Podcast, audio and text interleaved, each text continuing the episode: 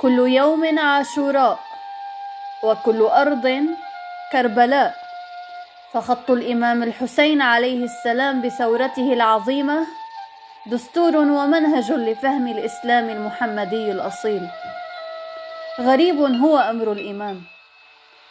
قتل من الطغاة وهو ميت أكثر مما قتل منهم وهو حي. إلى الآن يشككون في فكره. وكأن نظرتهم ثقبها أوسع. ويتهمونه أنه خالف أمر الصحابة وخرج.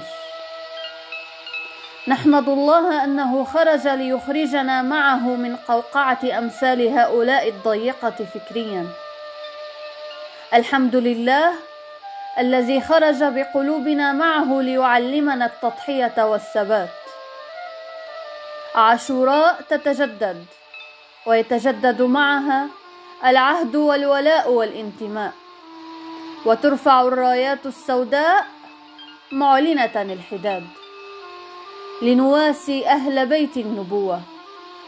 وتمتزج الأيام مع الحزن والبكاء. ونتذكر ملحمة خلدها التاريخ. رسمها الحسين عليه السلام بدمه.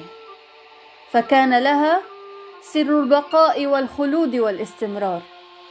فلنطبق أهدافها النهضوية. ولنربط مسار حياتنا بمسيرتها الأبية. ولنرسم أهدافها الثورية ولتعلو الأصوات. هيهات هيهات هيهات منا الذلة.